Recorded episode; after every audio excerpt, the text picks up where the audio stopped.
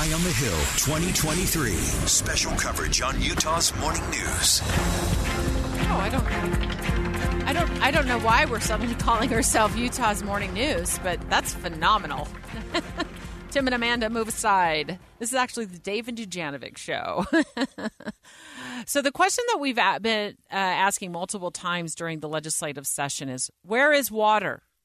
Where is water? It felt like for a while there, Dave, the lawmakers weren't doing much about it. So we're going to pick the brain of somebody who's been following it in just a moment who can tell us what ended up happening to all the water legislation. I think part of the frustration is we, we want a magic wand.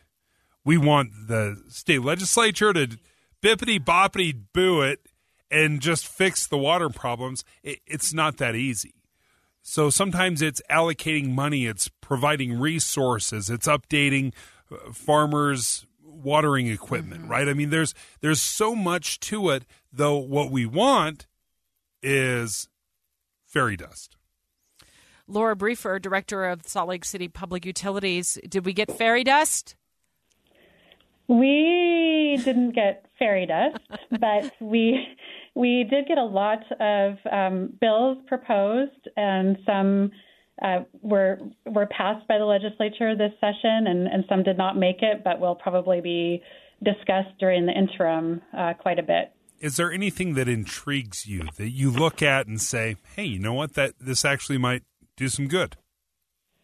Yeah, you know, what I found during this session uh, amongst all of the bills was just a general theme of building upon what happened last year and the year before that. Uh, we had quite a few bills regarding water efficient landscaping uh, to encourage more more uh, conservation uh, statewide, but also in the Great Salt Lake Basin as well. Uh, for instance, we had Senator Sandall's uh, Senate Bill 118 for water efficient landscaping. We also had HB 450, which addresses landscaping efficiencies specific to homeowners associations, where uh, oftentimes bylaws govern landscaping, and people have gotten frustrated that they couldn't uh, do water efficient landscaping uh, pursuant to those bylaws. So, you know, a few of those types of things. And then we saw these sort of wide reaching um, coordination efforts. So, there was uh, a bill which creates the Office of the Great Salt Lake Commissioner, or as I've heard some people describe it, the Lorax of the lake. Um, that would, you know. Sorry. I, I, I wasn't expecting really you to take on the co- the role of comedian. That's awesome. Okay, the Lorax of the lake. We're using that from here on out. Go ahead. Finish your thought. well, yeah. So, I mean that that really showed uh, and actually tried to address the need of bringing together the multiple state agencies to, under kind of one one office so that can, so that decisions regarding the lake were are being done in coordination with each other. Then we also saw HB 307, which was creating Utah Waterways, which is essentially uh, a nonprofit organization that also attempts to coordinate a, a, lot of different efforts along, and both of those bills came with some funding as well. So we saw a lot of work sort of in the, the very detailed, nuanced uh, approach in changing state policy, as well as sort of this stepping back to this broader view of um, how we can be more effective as a collective community regarding Great Salt Lake. I think. Uh, as we're as we're talking to Laura Briefer, the director of Salt Lake City Public Utilities, one of the biggest questions I have, and one of the, the terms that we heard early on in the session was shepherding, trying to get that water that was coming out of the the mountains all the way to the Great Salt Lake. But as the director of public utilities, you know, that water that comes out is dispersed and used. Do you what do you do with any excess or how do you measure the excess and how do you know that the stuff that you send downstream so to speak is going to end up in the Great Salt Lake. Yeah, I think I think you're touching on a really important point. So uh, another way to think about this is as we're asking people to conserve water to protect lake levels in Great Salt Lake, how do we account for that conserved water? As you say, you know, from the mountains to the Jordan River to Great Salt Lake, in the entire watershed, uh, you know, how do we account for that conserved water? um, to know that we're making an impact because that water can be shepherded to Great Salt Lake. I think that's going to be something that gets discussed a lot more seriously during this interim session. It's a it's a very com- complicated issue technically, um, and there are also some water rights um, issues that that we would probably want to, um, you know, review alongside that. And so we could look for that be, being a big topic of conversation over the interim. Uh, Laura Briefer, before we let you go, just just I think a lot of people will want to know. Maybe sometimes we get confused as just consumers and people who uh, you know flip on the tap and the water comes out. Um, does it look like there will be sweeping restrictions at all from Capitol Hill in terms of water use this summer? And if not from Capitol Hill, how about from Salt Lake City?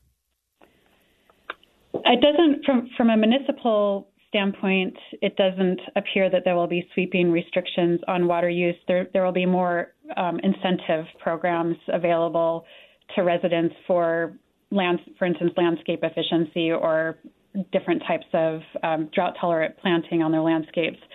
So it's it's much more of a carrot than a stick uh, with respect to what we saw come out of the legislature this year. Um, with respect to Salt Lake City, as you probably know, we're in stage two of our water shortage contingency plan.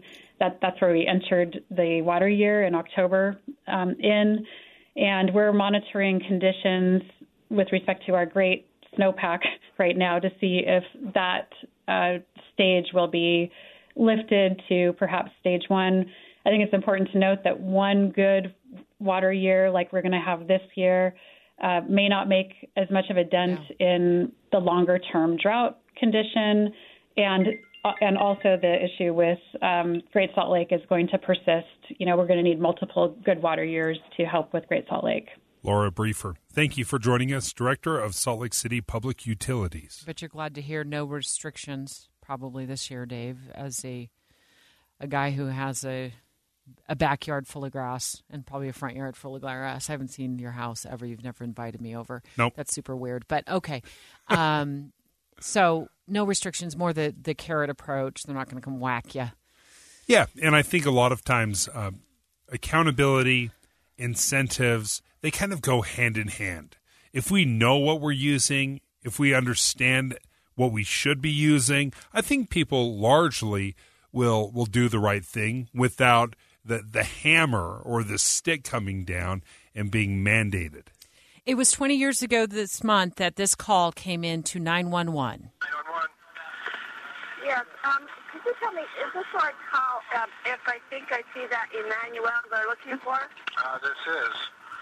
Where do you think you see him at? Where a man who'd been sketched as the kidnapper of Elizabeth Smart had taken her into the hills above Salt Lake City uh, and then eventually to San Diego and then back to Salt Lake City and actually was busted in Sandy, Utah, was found. And Elizabeth Smart was found alive and well as well.